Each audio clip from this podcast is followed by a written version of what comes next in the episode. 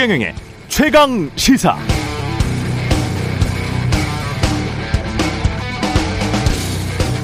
최근 재계에서 이재용 삼성전자 부회장을 사면해서 위기에 처한 반도체 산업을 살리고 반도체를 활용해서 백신도 확보하라고 주장하고 있습니다. 홍남기 부총리도 재개했듯 이재용 사면 건의를 관계기관에 전달했다고 했고, 국민의힘 곽상도 의원도 법무부 장관에게 이대로 반도체 전쟁을 치를 수 있다고 생각하느냐면서 사면을 촉구하는 투로 대정부 질의를 이어갔습니다. 납득이 가지 않는데요. 하나, 이 말들을 역으로 뒤집어 보면 이재용을 사면해서 미국 현재 반도체 투자 결정했다고 하더라도 우리가 만약 그 대가로 백신을 더 확보하지 못한다면 그럼 이재용 부회장은 다시 감옥에 들어갑니까? 아니죠. 한번 사면 받으면 그거 취소 못합니다. 둘, 주식회사 자본주의 제도 하에서 기업에 투자는 이사회와 씨이오가 회사 주주들에게 이익이 될지 안 될지 그 여부에 따라서 결정되는 겁니다. 삼성전자가 이재용의 사면을 위해 미국에 투자 결정을 한다? 만약 그런 의사결정을 했다면 그건 명백히 주주들에 대한 배임입니다. 돈 벌기 위해 해야 할 투자라면 이재용 지시가 아니라도 해야 하는 것이고, 하지 말아야 할 투자라면 주주들의 이익을 위해서, 회사를 위해서 하지 말아야 하는 겁니다. 도대체 이 나라가 자본주의 국가이기는 한 겁니까? 셋, 이런 식으로 한 사람을 위해서 이때가 기회다라고 싶으면 마음대로 법을 능멸할 그런 요량이었다면, 법 앞에 만인의 평등을 내팽개칠 것이라면 그럼 법치나 공정이라는 말을 달고 산 지난 사 년은 뭐가 되죠? 전 이해를 못하겠습니다. 이런 논의가 이렇게 당연하다는 듯 진행될 수 있다는 게, 그러면서도 스스로 자본주의, 민주주의, 법치 국가라고 믿고 있다는 것이 믿기지 않는 현실입니다. 마치 이상한 나라의 앨리스가 된 것 같습니다.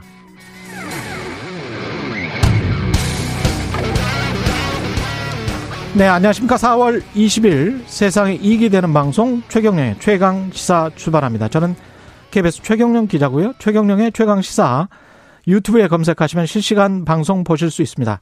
짧은 문자 오십 원, 긴 문자 백 원이 드는 샵 구칠삼공, 무료인 콩 어플에도 의견 보내주시기 바랍니다. 오늘 일 부에서는 원내대표 후보 출마 선언한 국민의힘 김기현 의원 만나보고요. 이 부에서는 여의도 정책맨 더불어민주당 홍익표 정책위 의장 만나보겠습니다.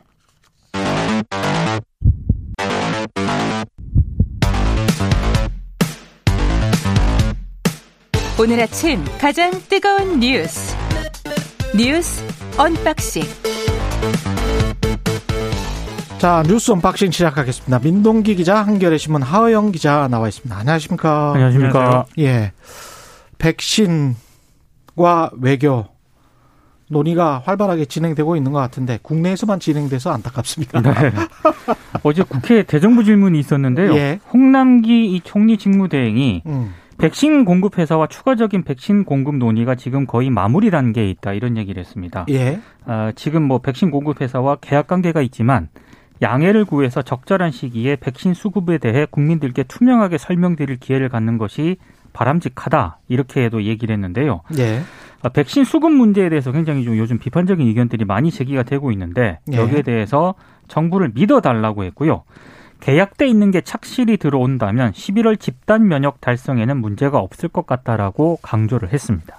착실히 들어온다면, 네, 가정, 가정과 전제가 있는 거니까, 네, 사람들이 자꾸 불신을 하는 건데, 네, 야당이 불신하고 국민들이 지금 믿지 못하는 거는, 그거는 저는 당연한 것 같아요. 왜냐하면 현실이, 그렇죠, 지금 하루에 뭐 몇천 명도 백신 접종을 못하고 있는 상황인데 이거 언제 다 할 건가? 십일월까지 다 할 수 있나? 이거는 당연히 뭐 의심스러울 수밖에 없는 거 아닙니까? 네, 어제 예. 그 국민의힘 정진석 의원이 한 이야기를 좀 들어보면은요, 예, 말씀하셨던 것처럼 국민들은 정부의 이야기를 믿지 않는다라는 것을 음. 이렇게 질타를 하는 내용으로 이야기하면서요, 예, 희망 고문이라는 얘기를 했어요. 예. 지금 하고 있는 이야기가 희망 고문이라는 이야기를 하면서 백신 접종률만 따지면 백위권 밖이라는 거거든요. 예. 이 수치로만 되면 육년 사개월을 걸린다고 했는데 음. 어, 심상정 의원도 어, 같은 이야기를 이제 어, 비슷한 이야기를 같은 논조로 한 겁니다. 그러면서 아스트라제네카가 지금 우리나라에서 위탁 생산하고 있는 거지 않습니까? 그래서 예. 그 삼천만 명분을 수단과 방법을 가리지 않고 확보해라라는 이야기. 그러니까 적극적인 백신 수급과 접종 정책을 제안을 했는데요. 예. 실제로 이제 홍남기 직무대행 같은 경우에는 이 육년 걸린다는 이야기를 이건 가짜 뉴스다, 잘못된 뉴스다라고 이제 전제를 하고 예. 어, 이야기를 했습니다. 그런데 특히나 이제 홍남기 이 직무대행 같은 경우에는 어, 원래 그 방역과 관련된 전문가는 또 아니지 않습니까? 근데 음. 이야기를 하는 태도를 보면은 아주 단단히 준비한 듯한 이렇게 태도로 단호하게 이야기를 해서 좀 주목을 끌기도 했고요. 뭐 어제 같은 경우에는 그 태도가 예. 어, 뭐 답변할 기회를 달라고 이렇게 적극적으로 굉장히 이례적입니다, 사실은. 이런 음. 태도가요. 그리고 질문을 중간에 끊기도 하고 그래서 뭐 어떤 국회의원 같은 경우에는 국회의원 주도권이 갖는, 갖는 것이 대정부 질문이다 이런 이야기까지 나왔습니다. 그래요. 그 정도로 어, 저는 어떤 측면에서는 이 홍부총리가 아, 직무대행이죠. 직무대행이 네. 이 방역과 관련돼서는 좀 분명하게 이야기를 하자 작심하고 나온 거 아닌가라는 생각도 좀 들었습니다. 근데 그렇게 말하는 자신감은 좋아 보일지 모르나 아니 이렇게 말을 해야 저는 믿을 수 있을 것 같아요. 가령 계약서의 비공개 원칙이어서 밝힐 수는 없으나 몇 월까지 분명히 들어오는 것으로 뭐 확정됐다. 네, 그렇죠. 뭐 어떤 제약회사와 그래서 어떤 제약회사, 어떤 제약회사, 어떤 제약회사를 뭐 A사, B사, C사로 밝혀도 상관없고 그렇게 좀 구체적으로 이야기를 해야 사람들이 믿는 거죠. 네. 아까 말씀하신 대로 가정법에 근거해서 그리고 제가 여러 번 이제 방역 당국과 이 최경영의 최강 시사 통해서 인터뷰를 해왔지만 가장 답답했던 부분이 그냥 말을 하는 거거든요. 음. 이제까지 십일월로 우리가 집단 면역 가기로 했으니까 그 계획대로 할 수 있다라는 네. 거잖아요. 네. 그럼 보여줘야지. 뭔가 구체적인 걸. 그렇죠. 예. 근데 계속 같은 말을 되풀이하니까 그런 측면에서 좀 안타깝다는 것이고 결국은 뭔가 돌파구를 찾아야 될 것 같은데요. 그 돌파구가 뭘까요? 어, 문재인 대통령이요. 네. 어제 청와대에서 수석 보좌관 회의를 개최를 했거든요. 근데 여기서 일단 한미 정상회담 얘기를 하면서 경제 협력과 코로나십구 대응, 백신 협력과 같은 이 사안을 어, 긴밀한 공조를 통해서 심혈을 기울이겠다 이렇게 얘기를 했습니다. 네. 이게 약간 뉘앙스가 좀 달라진 게 원래 청와대가 지난 십육일에 한미 정상회담 계획을 브리핑을 했었거든요. 예. 그때 기자들이 물었어요. 백신 수급 문제가 의제에 포함되느냐 예. 이렇게 물었을 때 청와대 쪽 답변은 구체적인 의제가 확정되지 않았다 이렇게 얘기를 했는데 예. 조금 뉘앙스가 바뀐 겁니다. 아무래도 아, 예. 스가 총리가 이 바이든하고 정상회담 했을 때 백신을 추가 확보했다고 직접 밝히지 않았습니까? 음. 이런 점 등이 좀 영향을 미친 것 아닌가 이런 해석이 좀 나오고 있습니다. 결국에는 외교로 좀 풀어야 되는 문제가 아닌가 이런 좀 지적이 나오고 있습니다. 이게 국민 대다수는 아마 그렇게 생각할 것 같고 심상정 의원 정의당 같은 생각은 미국이 그렇죠. 뭔가 지적재산권이나 이런 거를 전 세계를 위해서 잠정 유예하도록 뭐 촉구를 해라 대통령이 가서 네. 이런 의견이잖아요. 근데 이거는 그 문재인 대통령이 촉구하기 전에요. 예. 해외에서 이미 그런 목소리가 나오고 있습니다. 도덕적이고 윤리적인 사실은 촉구인 것이죠? 촉구입니다. 예. 그러니까 지금 코로나십구 백신 특허권을 일시 유예해야 한다. 이런 목소리가 나오고 있는데요. 예. 미국의 진보 성향 그 상원의원 열 명이 바이든 대통령에게 서한을 보냈습니다. 그러니까 코로나십구 백신 특허권 일시 유예를 촉구를 했습니다. 그러니까 예. 지금 코로나를 빨리 끝내고 미국과 이 미국인과 전 세계 사람들의 생명을 구하려면 이 트럼프 전 대통령이 특허권을 보호하기로 결정을 했거든요. 예. 이 결정을 뒤집어야 한다라고 촉구를 했고요. 그리고 뭐 지금 세계 지도자와 노벨상 수상자들이 있지 않습니까? 음. 이 사람들도 역시 바이든 대통령에게 편지를 보내가지고요. 지금 코로나십구 대유행 끝내려면 특허권의 잠정 중단은 불가피하다 이렇게 촉구를 한 그런 상황입니다. 도덕적으로 윤리적으로 네. 규범적으로 틀린 말은 없습니다.